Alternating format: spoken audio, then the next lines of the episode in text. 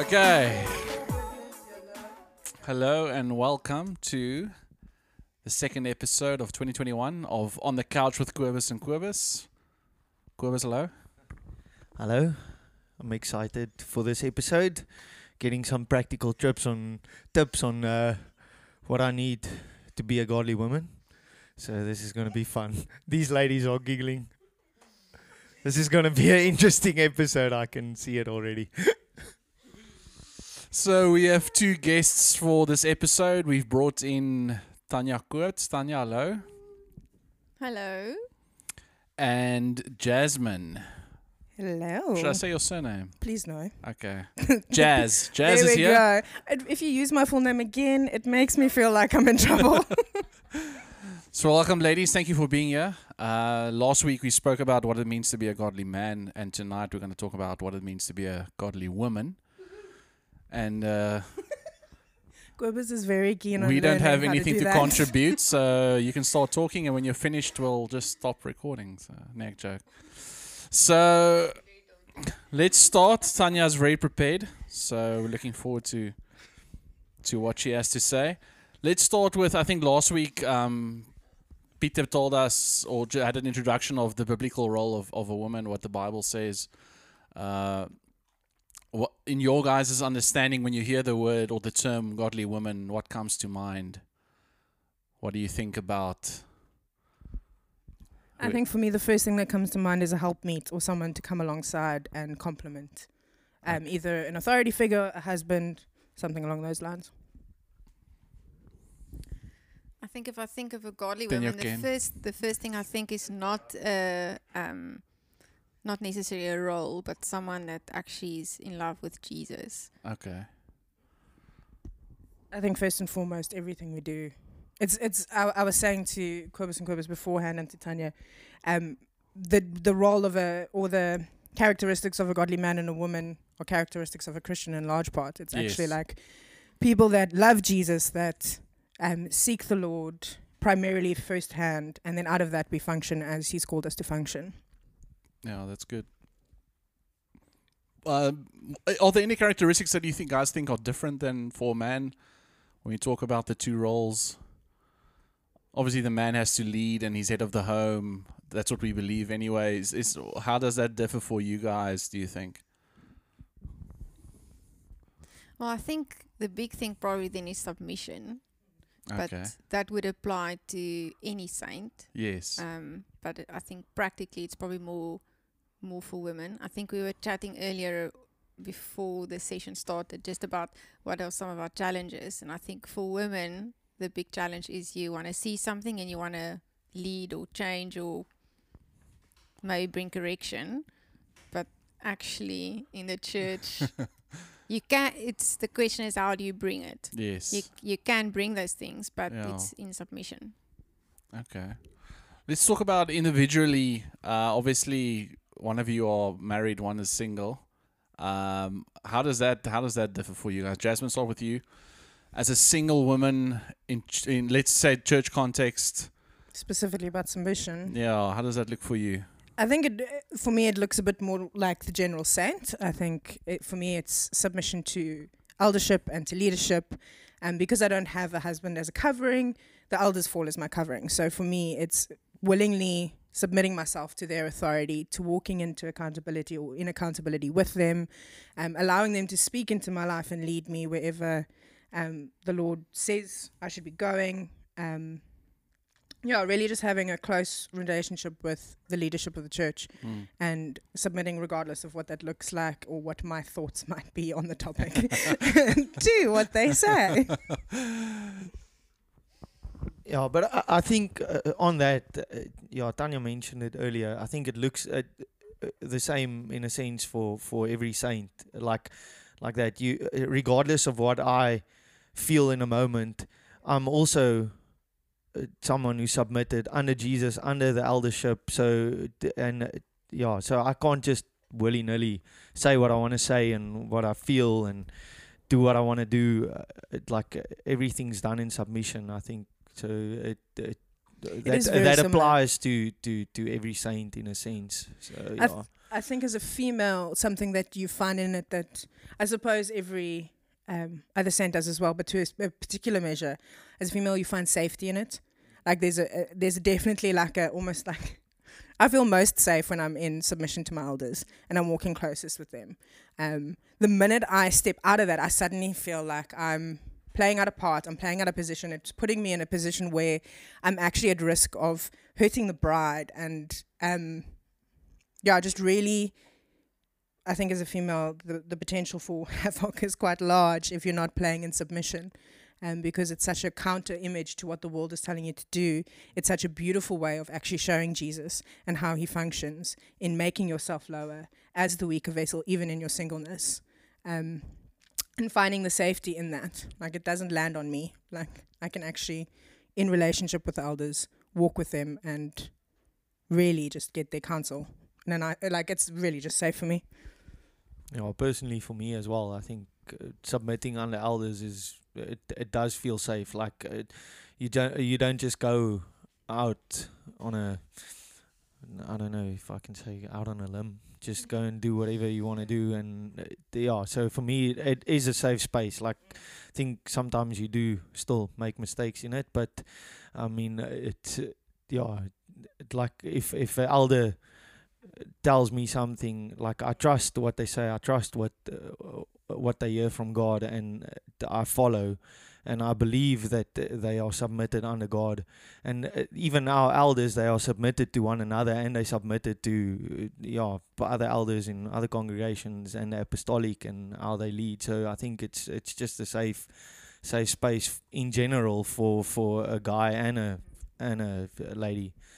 Yeah.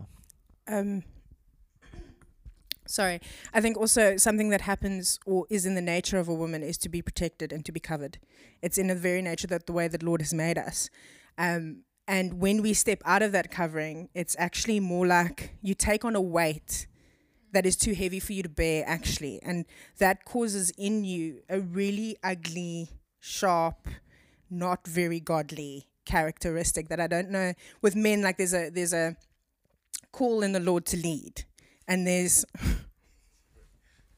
there's a um there's a, a thing of actually like I have a calling in the Lord to lead my family and to lead people and to to take on that responsibility. I think you guys were talking about it last week, like to take on that responsibility, whereas a woman isn't called to do that. And when we take that on and step out of that covering, we actually break under the weight of it. Um, and that's almost why the covering for us is so special and so like safe, is because we don't actually take on a weight that we shouldn't be carrying. Mm. Tanya, you are married, married to an elder. Uh, so how does that look for you in in the church and at home? Um, yeah, obviously it's a different dynamic as well. So how does that look for you?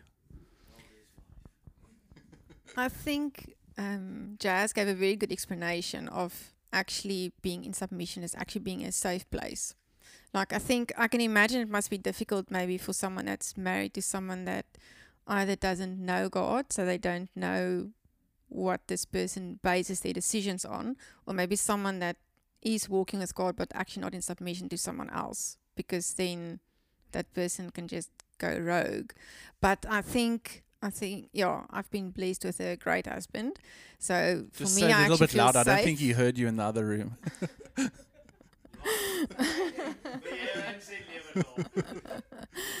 and so that's for me that's a safe place. That's easier Yeah. to submit. I think um if i think uh, of submission to the elders at some stage i struggle with authority not necessarily with johan but more with struggled with um, my parents in the past and that made it difficult for me to submit. But johan was great in that he would often come and bring just a word of wisdom and say mm, so is your heart to follow God or like are you believing the best? And I'm like, okay, I hear you. So having someone that actually points you to the truth but does it in a in a in a loving way, that just makes it so much easier to submit. Mm. Um, and then knowing there is that place where it's not him alone making the decisions. He's open to other people. But I think in in in his case more specifically, he definitely overthinks and make decisions very carefully. So Mm. that for me, that's a safe place. Okay. Obviously, you guys, this where you are now in your journey as a godly woman. It's not how it started out, obviously, for anyone. So, so I wanna, I wanna, I wanna talk about the journey to to get where you are now. What are some What are some of the the biggest challenges you faced? Let's say along the way, to grow into the godly woman that you are now. I think it's something I still struggle with, but to a lesser extent, and that is taming my tongue. Okay. Um, I think when I came to know the Lord, I had a very, very, very sharp tongue, and um, I was very quick to belittle, to, um, yeah, to just bring people down, and that's something that the Lord had to work in me because He calls us to have pure speech and to lead example in our speech and all those kind of things. So, I think that's something that I'm still working on because I am not perfect. Will never be perfect until the day that Jesus comes for me. um, but it is something that the Lord had to work in me quite severely, and it's often Mm. something that He still goes, eh, probably not the right thing to say. So being quick to apologize now when I do get it wrong. okay, Tanya, for you. Mm, I think it's probably for me. There's probably been two big struggles. The one would form part of submission, what we were talking about earlier. Um, I think for me, growing up, I've had a bit of a home where things would be explosive. Well, that's how we deal with conflict. Well, that's just what was modeled to me. So, you know, I think just after being married, that was my way of dealing with things, and then I very quickly had to learn that's not the not the way to go about it.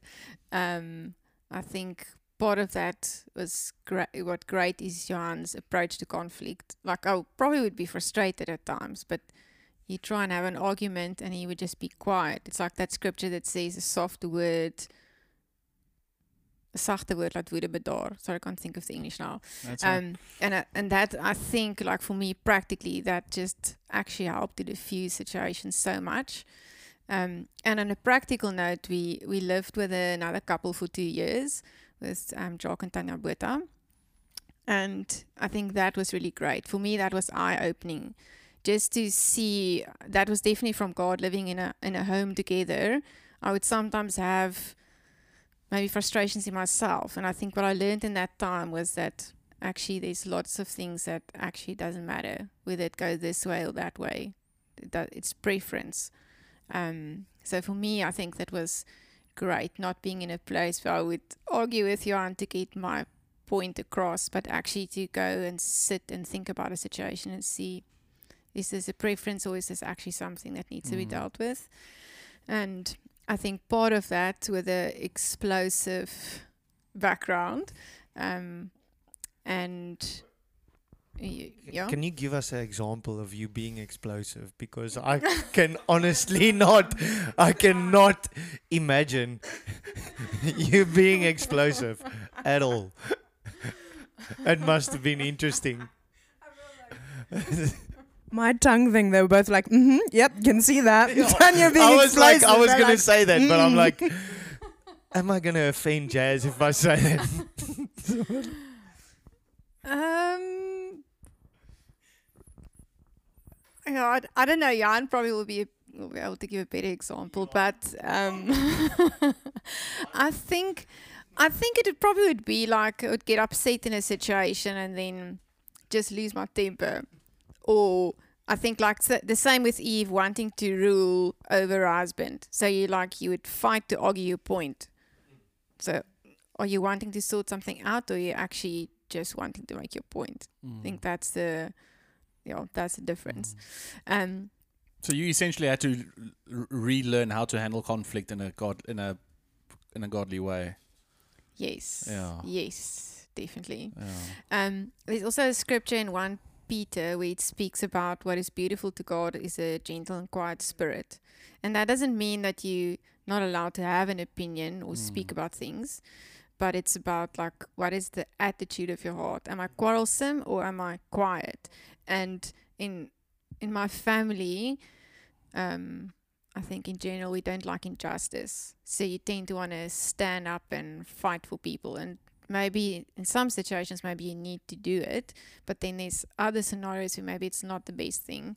Um, I remember one holiday just after God spoke to me about the scripture, visited my sister, and in the time there, I would see some situations or scenarios happening, but I was like, okay, God said I'm gentle and quiet, so I'm not gonna fight. But then there was still like this anguish going on in my heart. And when I got home, God just told me, well, gentle and quiet. So I'm growing in that. I'm doing better, but I'm not always there. But it, I think at least it helps me to know now to identify what are battles I should be fighting and which are ones that's actually not my place at all. Mm, that's good.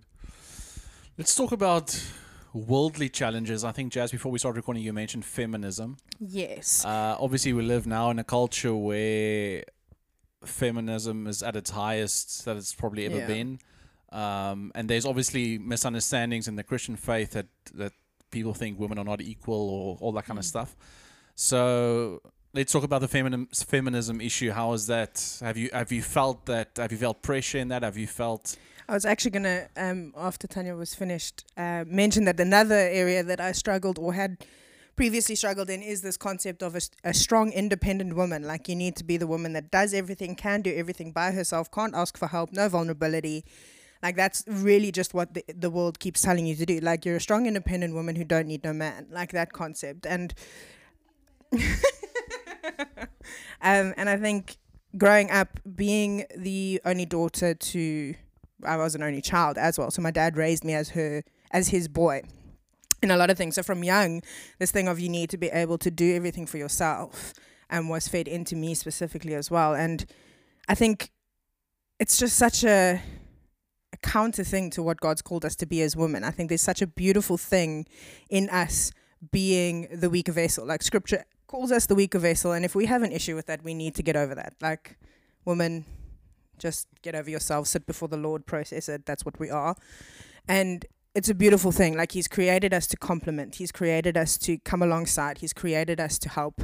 Um, and when we function in that, it's when we actually thrive and come alive. And I think the feminism thing is rife, especially young, uh, among young women, um, university students just starting to work because it's really what's on campus, it's really what they're being fed.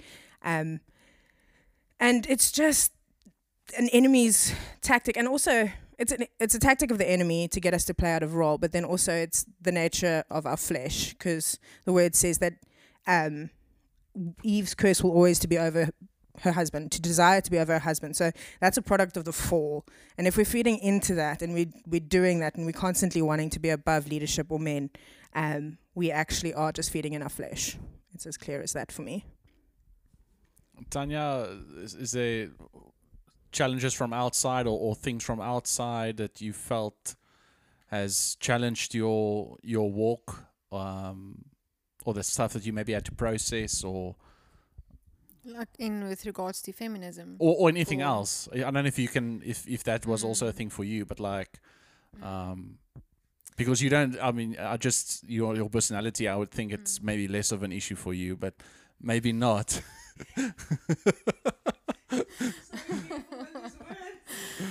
Um, I was also thinking about it earlier today because I do think that is probably the number one challenge for women. Mm. Um, and if you think of, so in the church, I guess maybe women want to grasp for for something, but our worth is actually not in a role. Our worth is in Jesus, and Mm. we need to distinguish, like actually, where does our worth lie?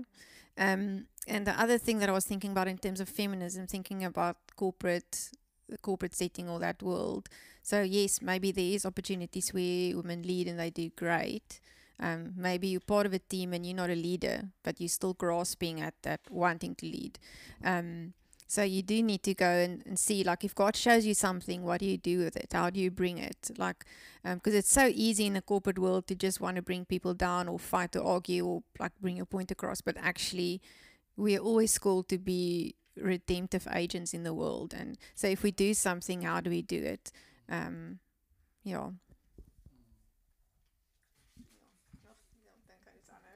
Ek dink se ding maar nou, ek moet gou wat dit is.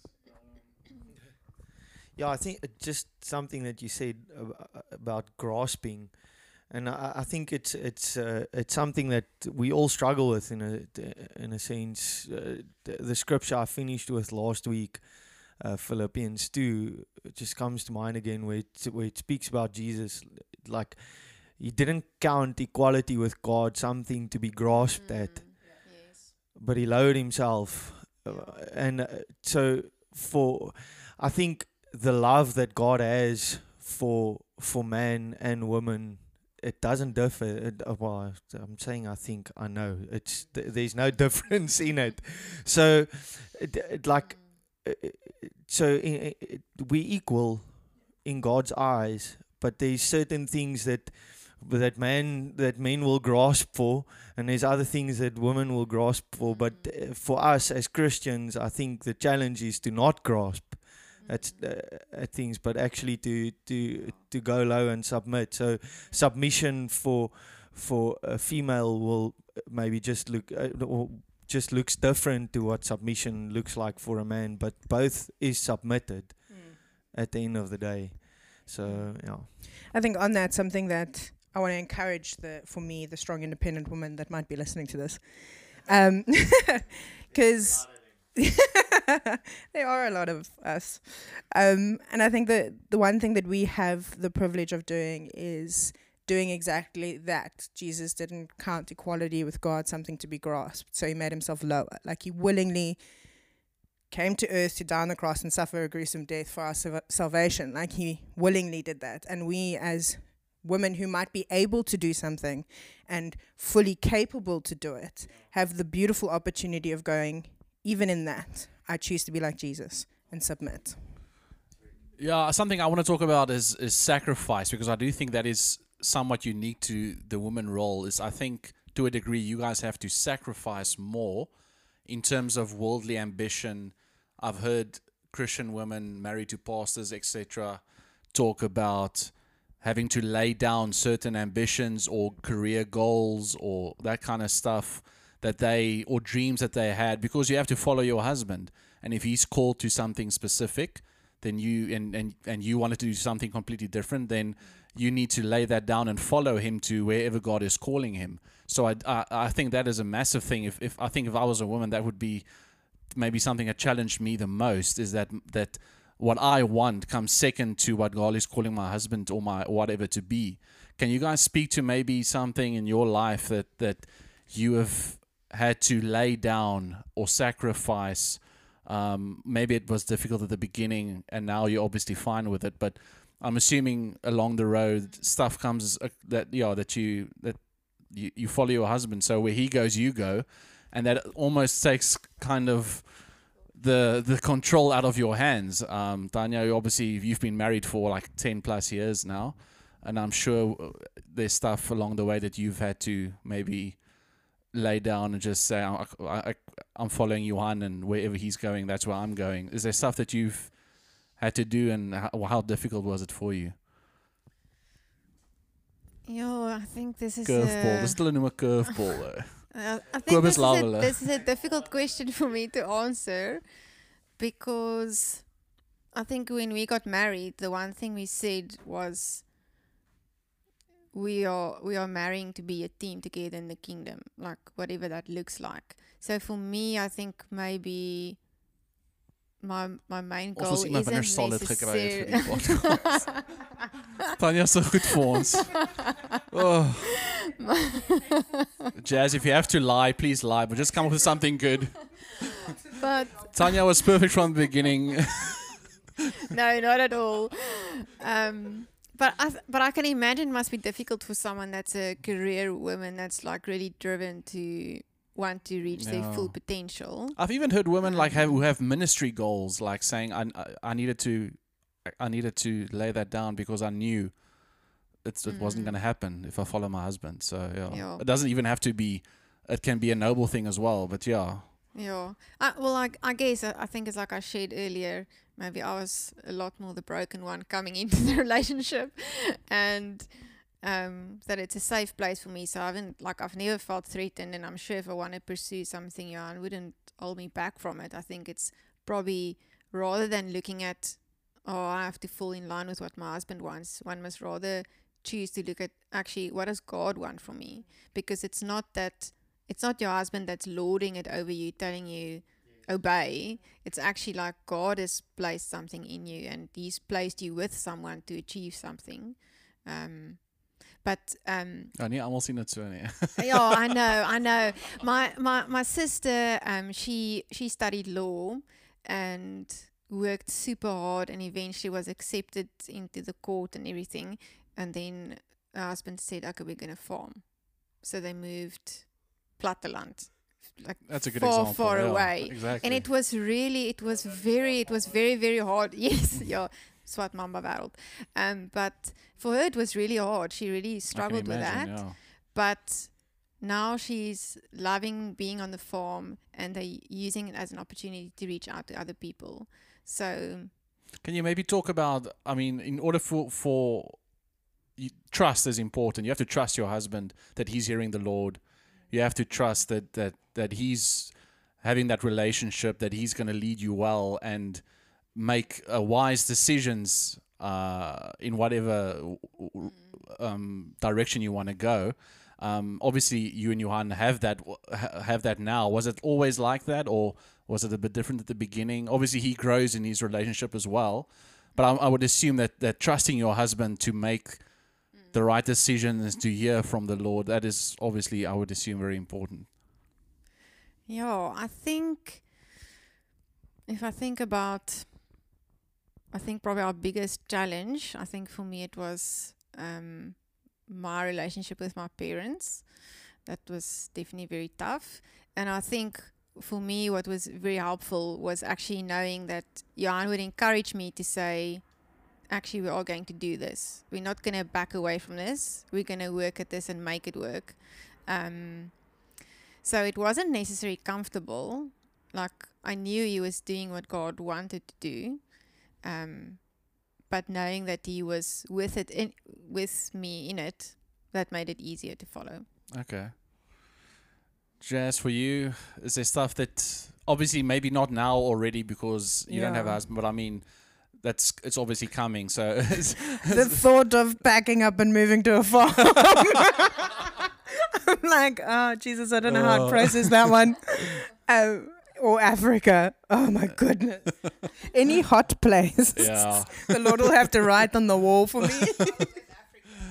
Jazz wil 6 engele sien vir sy Malawi toe Literally. gaan. and fire on the wall. um, I think there's been seasons in my life where um, I like for me, I often hear the Lord on something, and then I'm kind of like, ah, but it's just me, and then I hear like something that I don't want to hear. And then I go to the elders and they're like, hmm, nope, that sounds like God. And then I'm like, oh, now I have to listen as well because it's like that extra confirmation. So there's been seasons in my life where I've been disappointed because I've been wanting to like for a while I was going to move to the UK and work for one of the 412 or work with one of the 412 churches in the UK and as I got my visa to go Jesus said don't go. Sure. And I think even even as women or anybody just submitting to the voice of God is something that oftentimes isn't comfortable or requires sacrifice. I think following Jesus requires sacrifice. Mm. Um, so for me, that would probably be where it comes in more than right now submitting to a husband or what he's called to. It's even just following the voice of God. Like um, the amount of times he's led me in one direction and gone, actually, we're no longer going that way and we're moving on. And st- standing on that trust of actually, he knows what he's doing, he knows where he's going, he knows my life from beginning and end. So I trust him with everything and I'll submit to those things. Mm. Same with the elders. When I brought it to Brett, who was walking with me at the time and still does, um, I was like, I feel like God's saying I mustn't go. And he's like, Yep, that, that sounds like God. You're not going. And I'm like, Oh, well, there he goes my whole life plan. No that- discussion. no discussion, nothing. He's like, Cool, now you have to phone the elders on that side. And I'm like, Oh. Uh, Um, so I think even just in that is, as a single person, yeah. you'll have those sacrifices where yeah, actually sure, yeah. I wanted to do that, but Jesus said this, or the elders said this. No. Let's shift gears maybe. Um, to conducting yourselves, let's say, outside of church context, um, at home, in the culture, among friends? How, how's that been? Is it is it difficult? Uh, are you surrounding yourself with the right people? Um, I would assume that's a yes, but I mean, like, how's how, how? Obviously, I, I feel some things are easier in church context because everyone's like kind of on the same page and people help you grow and stuff like that. But in the culture, it's, there's more, there's different challenges. Yeah. How's that been for you? So for me personally, I, I work for the church, so that there goes like the secular work environment.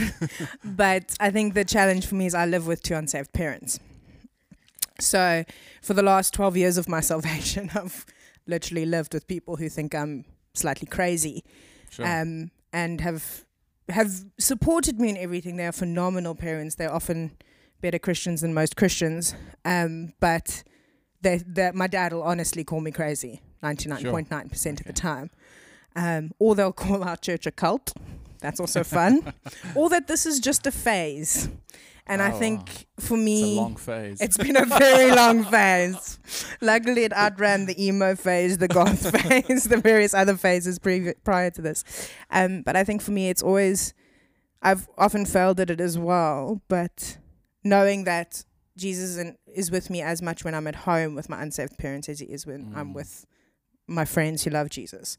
And um, trying to more, even more so, reflect him to them because they don't know him. And that I might be the only person they ever come into contact with that knows Jesus, and I need to not as a heavy, but as a actually I want to please both Jesus and Mm. show him to my parents um, in my speech, in Mm. what I do with my time, in how much I balance, and this is where I struggle, time with them and time with the church Mm. because it's a whole lot easier I think when you are when you have unsaved family members to spend all your time with the f- yes. the, the church yeah. like that's my family that's where i'm going to be when actually you've got a, a duty and a thing to spend time with your own family and make sure that balance is right and i know i've gotten it wrong because my mom often says she doesn't want to come to church because then she'll be too busy and i'm like Oh, okay. oopsies Yeah. missed that one so even trying to find that balance for me of showing what church life looks like Mm. to unsaved people as much as showing jesus to unsaved people Mm. Tanya, for you, we know you. You're solid, man. Soek iets. Dig deep. Um, I I mean, obviously, uh, you have a.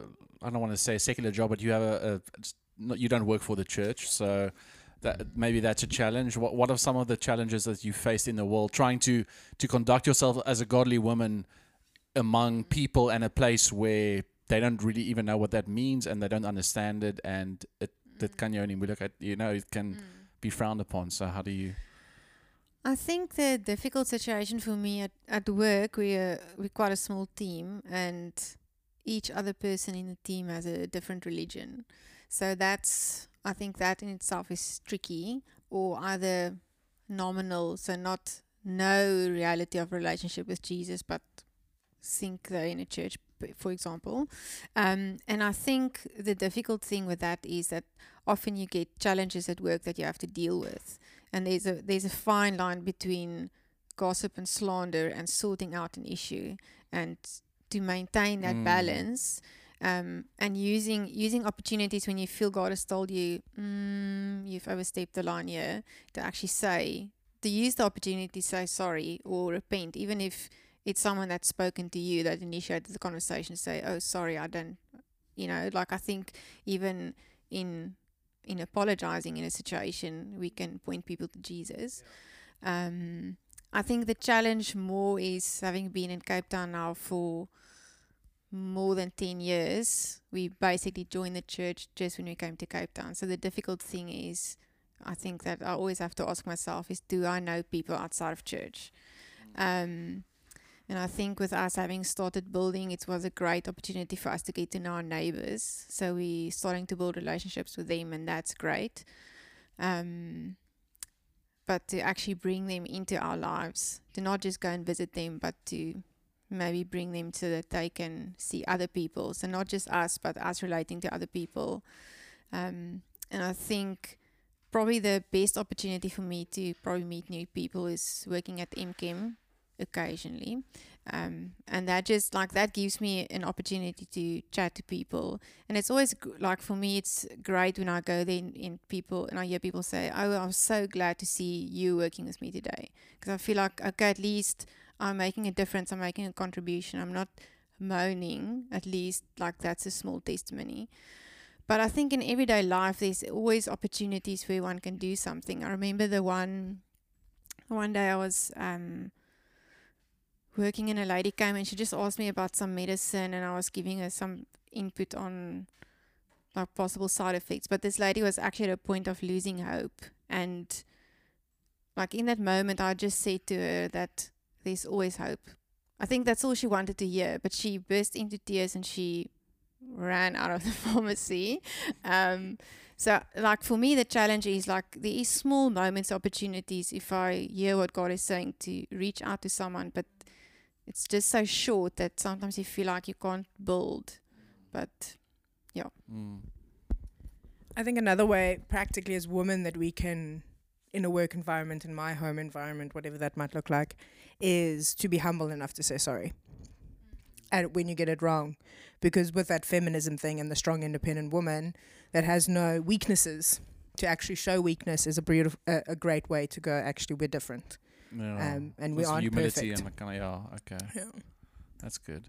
Have you guys walked with other women um, that have maybe struggled with unders- with understanding the, the biblical role of a woman, or how have you counseled them? What what are challenges you've seen in real life?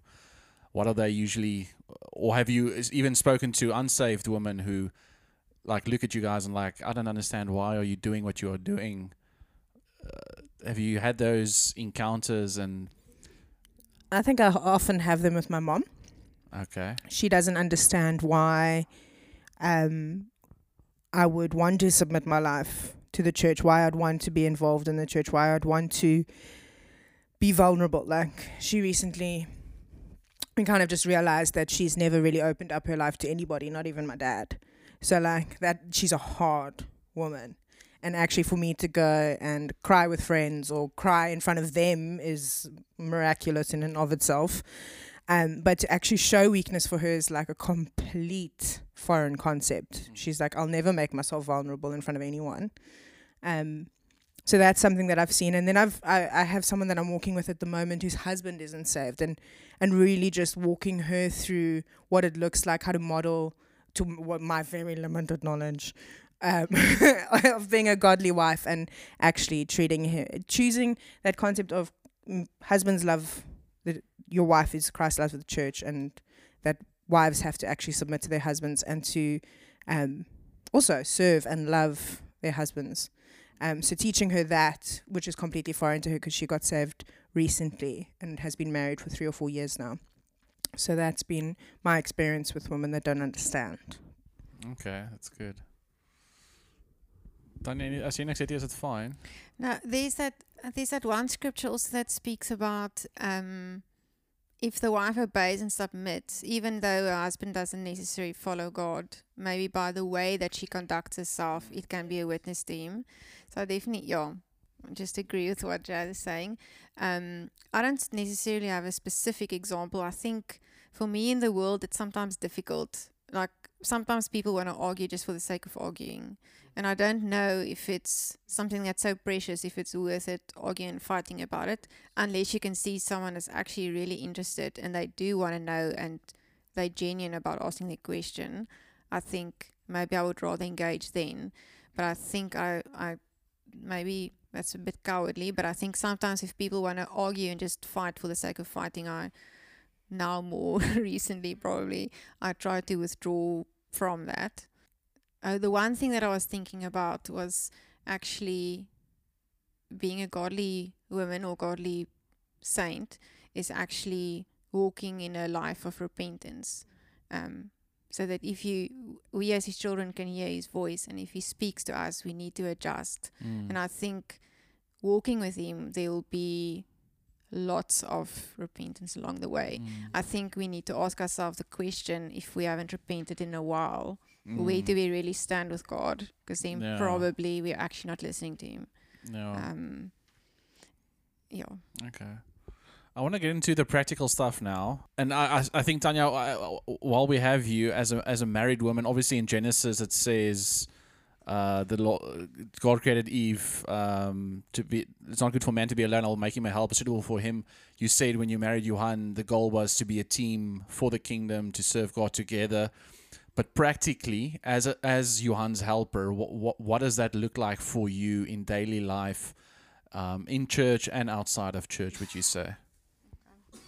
Um, so maybe thinking about starting on the the part of or the world that we're walking in with feminism. I think at some stage I was thinking, oh, why do I have to do all the housework or all the whatever?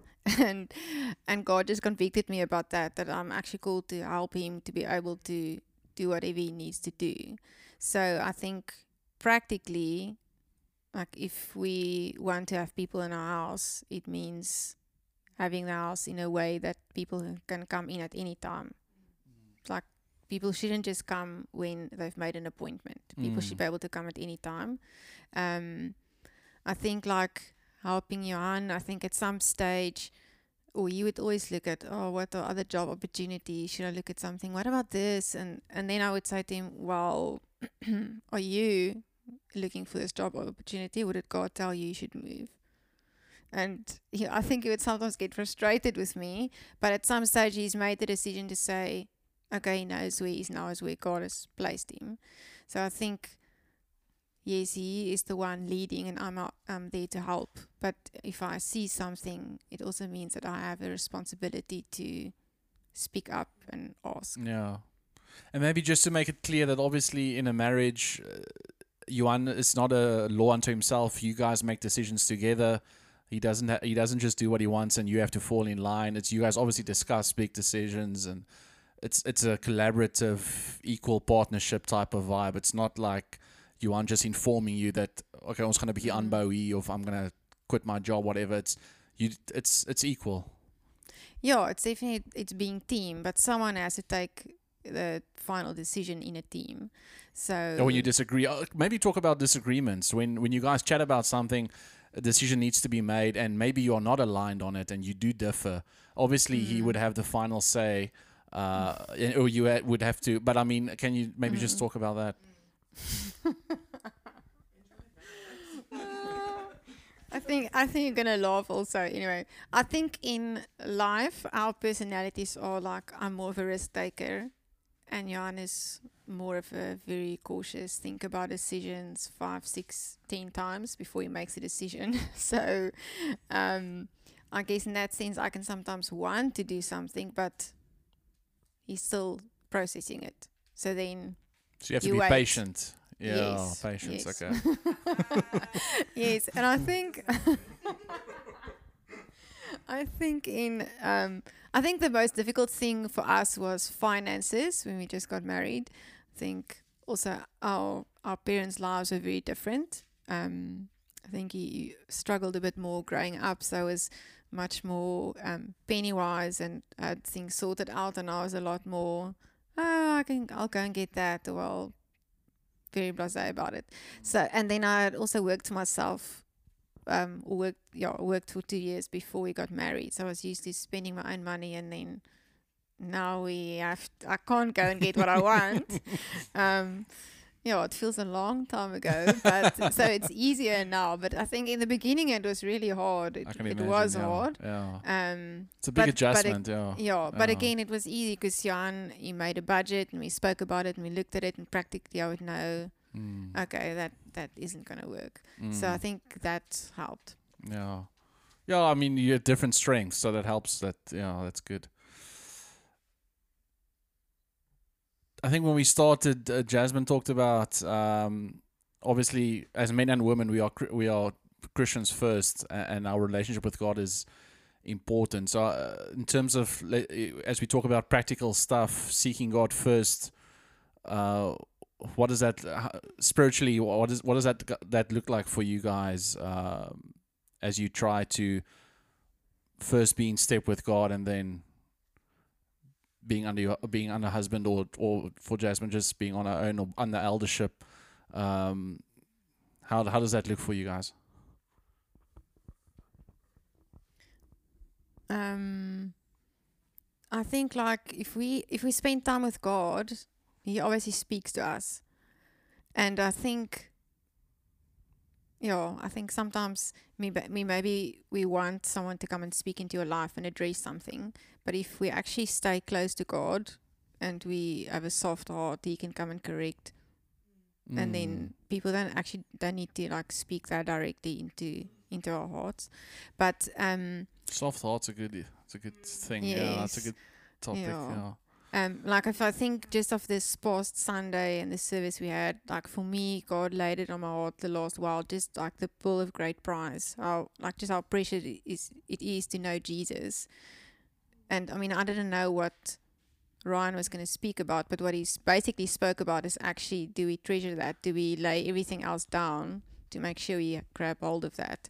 So I think if we if we walk in step with God, He speaks even before the message is brought across, and then that's actually a confirmation, like a wake up call. We need to respond to what He's saying.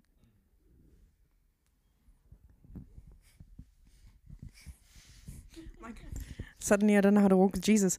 Um, I'm like, oh. I, d- I- I think for me, in a large part, is I don't know how it differs from walking with Jesus as a man. Um, it- for me, I'm like, you fall in love with Jesus daily. Make sure you're finding his face. Make sure you are loving him. And then when you hear what he has to say, you're obedient to what he has to say. Um, and whatever that might look like, however daunting, how scary, how different to your thoughts, how different to your ideologies, it's actually practically finding his face every day. Yeah, I think that's good. Uh, the scripture Matthew six thirty three is applicable to to both, Yeah. not just uh, so. And yeah, we saints uh, of we, and we children of God, and um, it should look the same in a Mm. sense how we seek Him. And I think that was very good uh, what Tanya said about the um, uh, like sometimes we want to to hear God speak through other people so Mm. badly Yeah. and but it's just because we uh, struggle to make the time and put in the effort to actually just get lazy. before God for ourselves Mm. and actually just wait on Him Mm. and hear Him speak because we I think we live in a time where everything has to happen quickly and if God doesn't Yeah. speak in five minutes then we're like okay cheers so and uh, yeah so it's it as you say finding f- see finding God's face for yourself and Mm. actually falling in love like Mm. someone can come and speak a word into your heart and it doesn't mean anything to you because your your heart's not open to receive it or and you, you're not uh, yeah it's a, it's like you you need to be open to hear God rego- uh, yeah whether it comes from someone else or whether it just comes from God so you need to open your heart Yeah. to to God daily and let him speak to you and fall in love with him daily Mm. so yeah it's good I think out of everything, um, something that the Lord spoke to me about recently and comes in line with uh, being a Martha or a Mary, and I think those are very female. It's a very female image, but um, being a better Mary allows me to function as a better Martha. And actually, being someone who finds Jesus and loves on Him and sits at His feet and hears His voice for myself, out of that place, I should be serving the church. Whether I'm single, married, male, female, out of that place, we should be serving Jesus is actually sitting, listening, receiving affirmation, receiving rebuke, receiving whatever it is that the Lord has for us on whatever time of season or day, actually just sitting at his feet and finding his face and then doing what he says. Yeah, I think with the whole Mary and Martha, I always get mixed up which one is which. Mary was Mary sitting at the feet. Martha, Martha was- did everything. yeah, so uh, I mean, uh, at that point, Jesus said, uh, like, he, he didn't way. say what Martha was doing was wrong. It's just at that moment in time, Mary chose the better portion. Mm. So I think it's it's finding that when is it time to actually okay now I'm serving now I can do this and out of what place? Like uh, okay God when my I think for me personally in my life like I, I struggle with that because I'm just like always running and doing this and doing that and it's like God actually just like kom sit hier so 'n bietjie kom luister vir my. So, so I can actually hearing God in that in in that. So yeah that's good I think the second thing I want to touch on practically is um, speaking faithfully. Obviously, the power of the tongue. I know you've talked about it uh, previously, um, Jazz.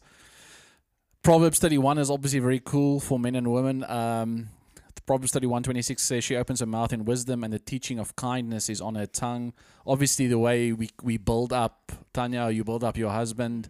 Uh, the Bible says to respect your husband, and they love their wives. Uh, has Dis seker nie moeilik om jou hand te respekteer nie. Ek bedoel hy is 'n 10 uit 10. So His face. Yes, I think it's. yes, I think he's he is someone that's easy to follow, but um, there probably is still that uh, that part in me that maybe sometimes want to grasp for something.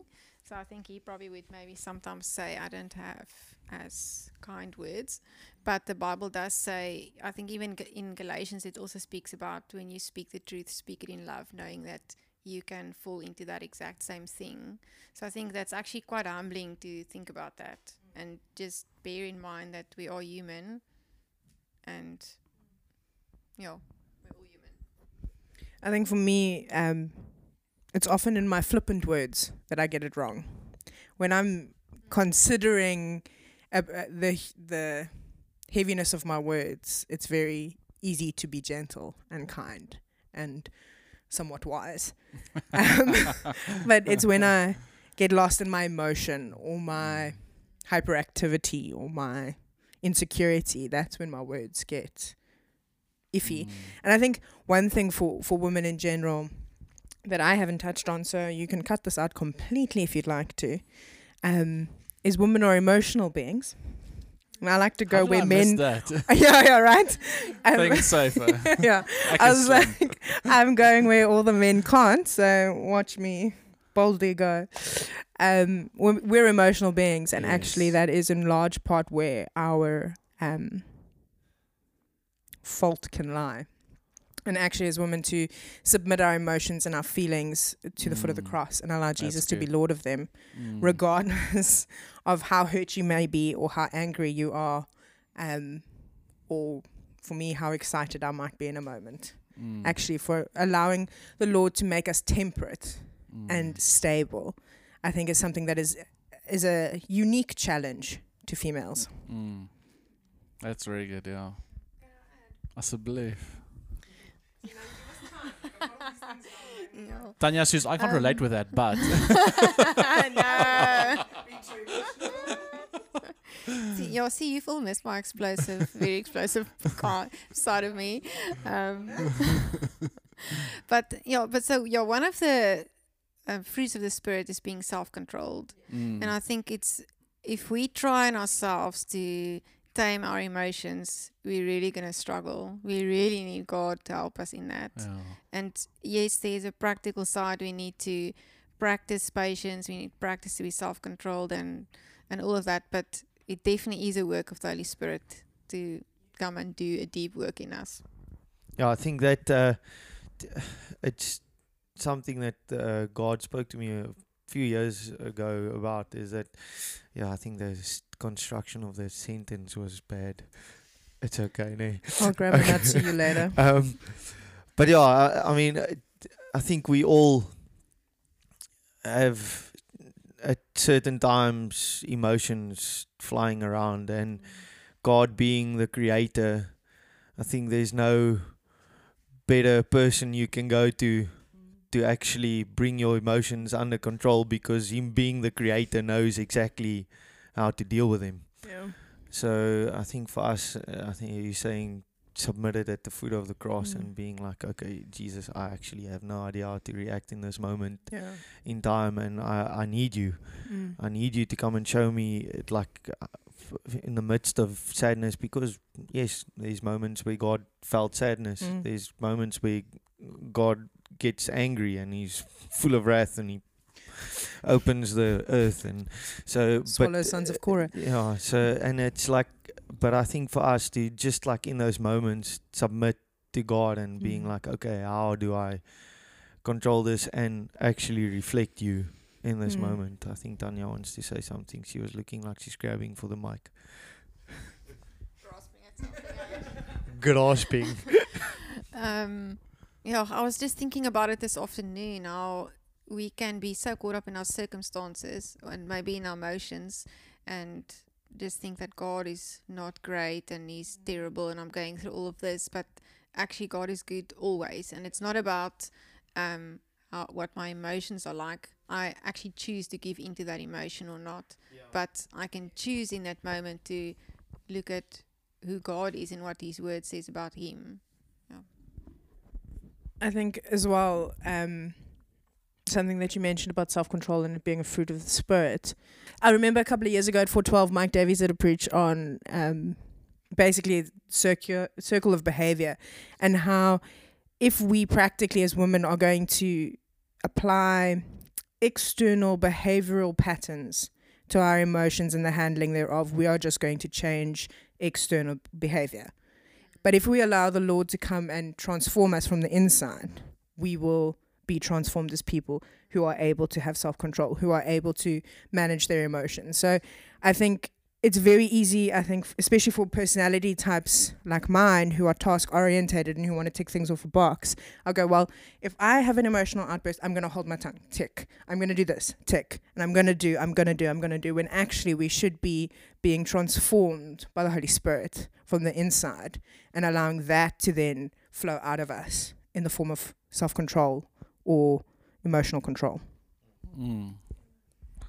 Go for it. You want to add something? I was thinking of yes, just like on a practical side, I was you know thinking of maybe sometimes I feel overwhelmed or anxious about something, um, and in in Hebrews four it speaks about that Jesus is actually our rest. Like we can't now that we have been saved by Jesus, now afterwards want to try and do all these things to maintain our righteousness. Actually, we can't. So for me, I think that's just when I feel anxious, overwhelmed, I have to stop and just ask myself, am I actually doing things that's actually what I shouldn't be doing, like or shouldn't have to take responsibility for? I can actually just go and rest at Jesus' feet.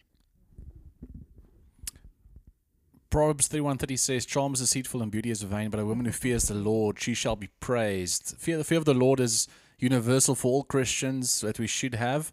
How does that look for women?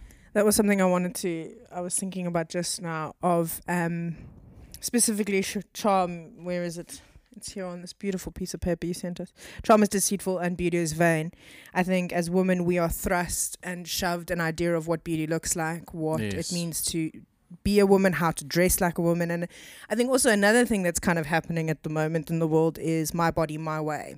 Mm. And this is something actually that I think as women, single, married, whatever it looks like, where we can choose to love our brother above ourselves.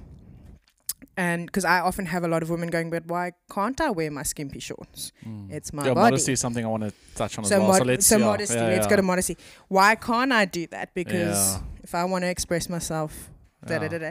and I think big thing for me in that is actually I consider my brother above myself, and Mm. um, I might want to wear skimpy shorts. I might feel like I have the confidence, Mm. but actually, what am I doing to a fellow believer Mm. by doing that? Am I causing them to sin? Because Paul then writes that we should tie a millstone around our neck and throw ourselves into the sea. That's how Mm. harshly Paul puts it. Yeah. And actually, as a Christian, we are to love our neighbors, we love ourselves, and actually, even further than that, to consider our brother Mm. above ourselves. yeah. And actually, that is one way as women we can literally consider men above ourselves is being careful and considerate about how Mm. we dress and how we conduct ourselves.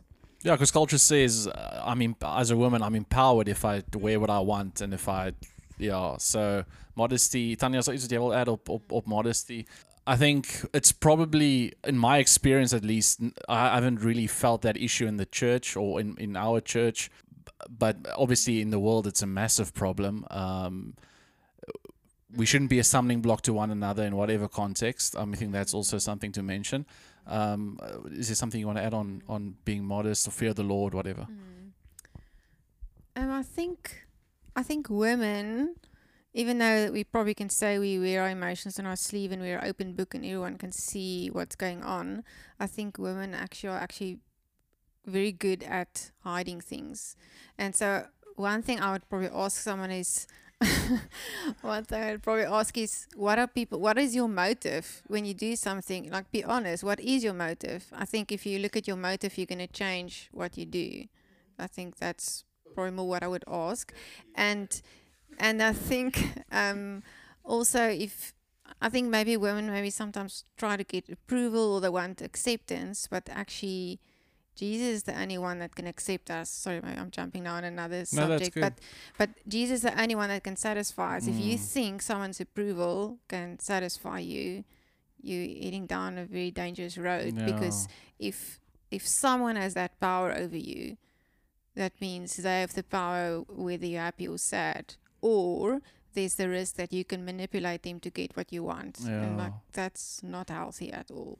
I think Tanya touched on it briefly. I think a lot of also that comes into play is the the desire to control, which Mm. comes down to the root of wanting to s- to grasp above. Yeah. And I think women can use clothing, can use beauty, can use whatever they want with the intent to manipulate and control. Yeah. Um, and I think that I don't know where I was going with that, but it is a thing. Uh, oh, But there we go. Okay, I'm gonna have guys. We're not allowed to put my surname on because all women everywhere are gonna come after me.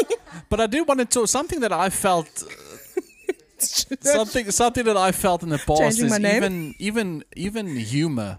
Some of the humor we indulge, even as Christians, Mm. because uh, in the culture like uh, wie waar die broek in die verhouding of I see, I, I, obviously I'm at a lot of weddings and I see the jokes that come out there. Um, this is the last decision you're gonna make, and uh, from now on she's in charge, and like, and then it's it's always said as a joke. It's people are always laughing like uh, it's almost like uh, the roles have switched in that in that humor where the woman's in control now and the man needs to submit to her and um, I think actually th- that's a problem and we should probably start addressing that and saying I think what that what that's perpetuating is probably is not healthy and it's, it's not biblical. So but uh, and, but I think it's it's often obviously done like I said for for humorous purposes or just for comedy but I don't think we should indulge in that.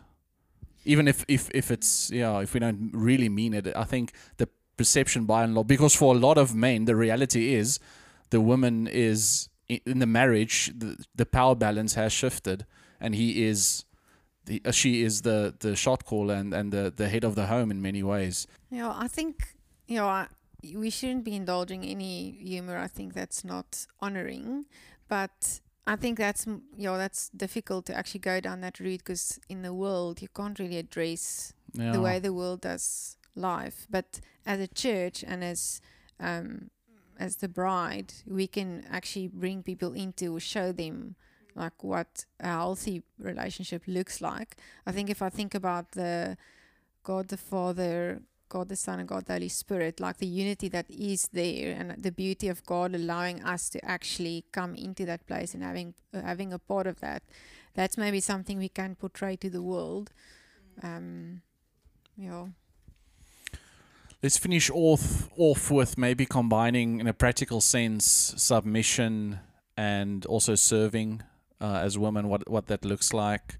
If Sonia, I think, you and Johan are probably known the most as like just that's when people think of you, that's what they think about, like people who serve just night and day, twenty four seven, like so. the, they so you are on a pedestal. The statue is coming. So so please stay humble. Um, uh, but all jokes aside, just uh, yeah, serving in church uh, as an eldership couple as well. Uh, what does that look like? What are the challenges you faced uh, as as a, as a woman as well, if there are any? Wat Jesus solid. Um, I think like at the moment, um, Ryan asked me to oversee worship. So maybe I'm I'm overseeing a ministry now, but I'm actually not a guy. Um, but I'm still undercovering. I'm still walk, walking with what the elders want to do, and I think there are maybe there are sometimes people that have an administrative skill and you are being played the best part you can play somewhere. So I think there's like there's a wide variety of opportunities actually for women to serve in the church, and God has made us creative. Like I think the Bible isn't an exhaustive list of how we can serve. So there's so many opportunities that one, if you see a gap, you can create something and fill the gap. Um, yeah, I think for us, for me and Johan, church really is family. So it's easy then to just give your heart to it. And I think like even if you think about the prophetic bringing a word on a Sunday, even that is a safe place, bringing a word under submission to the elders. I'm just being obedient to what God showed me, and whether they choose to release it or not, that's for them. They have to answer to God if they should have and they didn't. Um, so I think for me, that's a safe place. But I think in church, we're lots of people, and there's bound to be opportunities for people to be frustrated or have a different preference to how something is being done. And I think if we just have grace with one another, instead of arguing or getting miffed, just think about what can I bring to resolve the solution, or maybe I do have a suggestion that works Mm. better, and just try it. But to just have grace with one another. Yeah, I think the serv- servant's heart is really about doing it for God and obviously for the church, but and for and for the love of people, out of a love of people. Um, and if you don't have that, you are going to struggle. If you think what I'm my ser- what I'm doing as serving is inferior to what Joost is doing, standing on the stage and trying to sing. No, I'm kidding. He sings. So, uh, so uh, yeah, Jazz. What did you want to add something on on that? I think for me, I'm a single woman who, uh, firstly, I want to say that I think we can easily paint a very negative picture of women's leadership abilities Yes. in the church. I think we can easily go like, you can never lead and can't have authority over a man. But actually, like, I'm a single deaconess.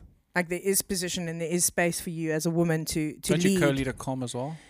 I did, and capacity wise, and I support someone that co- a com. But you did that I as did, well. yes. Yeah, I did yeah. that. I've done youth ministry leadership for years. I'm Brett's PA, so I, I'm in elders meetings and I give my opinion and I submit some stuff to them as well and, and I actually talk to them about stuff. And so I'm very lucky as a, as a single female to be able to do Mm. that and I have a very privileged space.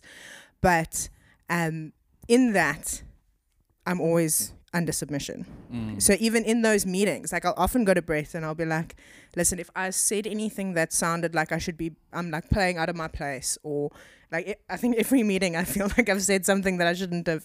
So I go to him and I'm like, listen, if I have, please just tell me. Always correct me if I'm if I'm stepping out of line. Um, so I think when you're serving as a woman in whatever capacity that is, whether it's in leadership, whether it's in coffee table, whether it's prophetic, um, to do it in submission, you're in a safe space and run until the elders go, okay, that's probably where your line is. Um, because they have been, and you have, your soul's been entrusted to them. They'll give an account for how they led you, and you can rest in that, actually. Um, so that's the thing for me, is like you can lead. And also that concept the Bible speaks about young, uh, older women teach younger women. And I think for me, I have a, um, I studied teaching, which was what I wanted to do. Um, but obviously, I'm not going to stand and, and teach in a congregation. I don't have the, the faith for that. But I can sit in ladies' meetings and teach and use my gift there. And I can sit in youth groups and I can sit in community and I can You can disciple other women. I can disciple other women, Mm. and actually, there are spaces for me to use that particular gift. The same with the prophetic. I can use it wherever there is a covering. Um, it's just my responsibility to make sure I'm being obedient to Jesus and being submitted to my leaders, my elders, or my husband. I think it's quite fitting that this episode is probably going to be longer than the men's one. I wonder why.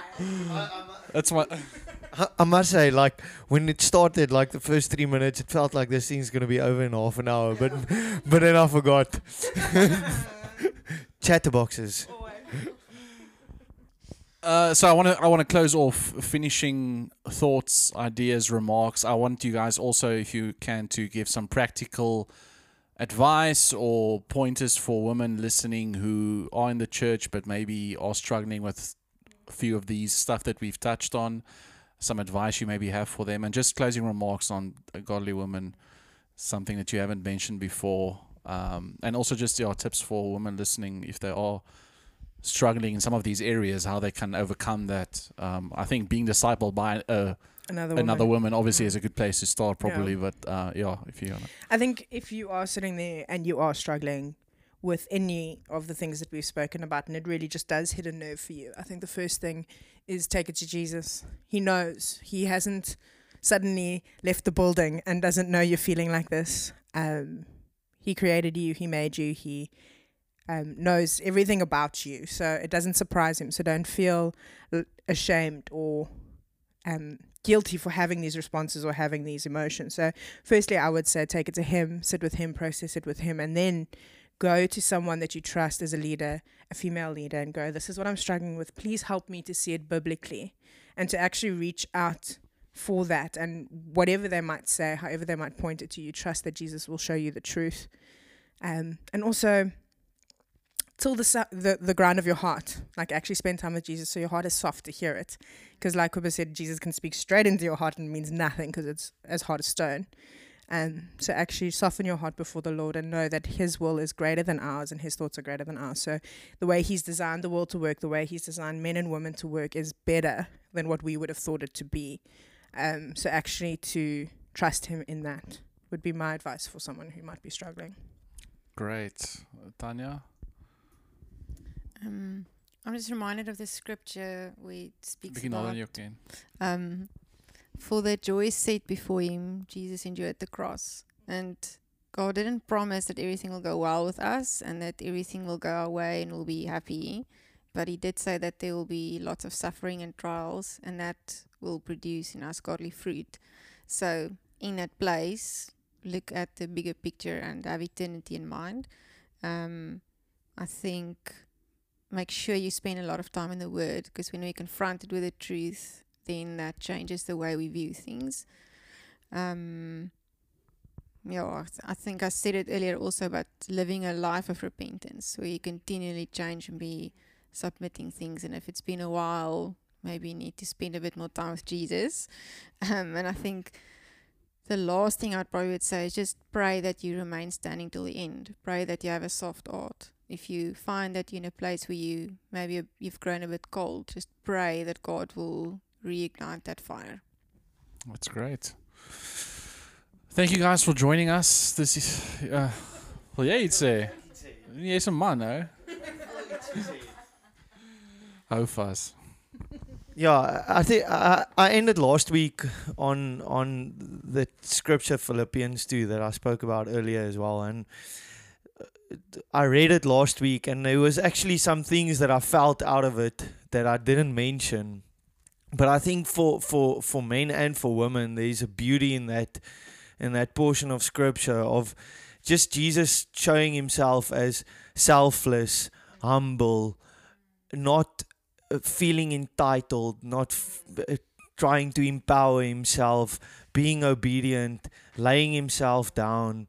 And it is God that exalted him, God that raised him up, God that gave him the, uh, yeah, that, that um, approves of him at the end of the day. And I think for, for men and for women, like these, like God sees us as equal as, as, uh, um, as I mentioned earlier, but there's different functions and roles we fulfill. And it's not trying to step out of that role that He has assigned for, for each one. And uh, yeah, a feeling that you're loved less by God because you step uh, or because you can't do that, or uh, it's just submit to God and He, he loves you the same as He loves me, as same as He loves anyone else but yeah, find your approval in in him and not the the role that you think you should fulfill, if I can put it like that. So yeah, Before we are servants, we are sons and daughters and lovers of Jesus. amen. Great. Um, so if you have any questions, you can either Send them to your Jooste. yes talk to Kobus Jooste. Um, but yeah, Tanya, Jess, thanks for being here. Thanks for making time. We appreciate it. And uh, yeah, we hope to have you back in the future again. thanks, guys. Cheers from our side, me and Jooste. Thanks for listening. Cheers. Cheers.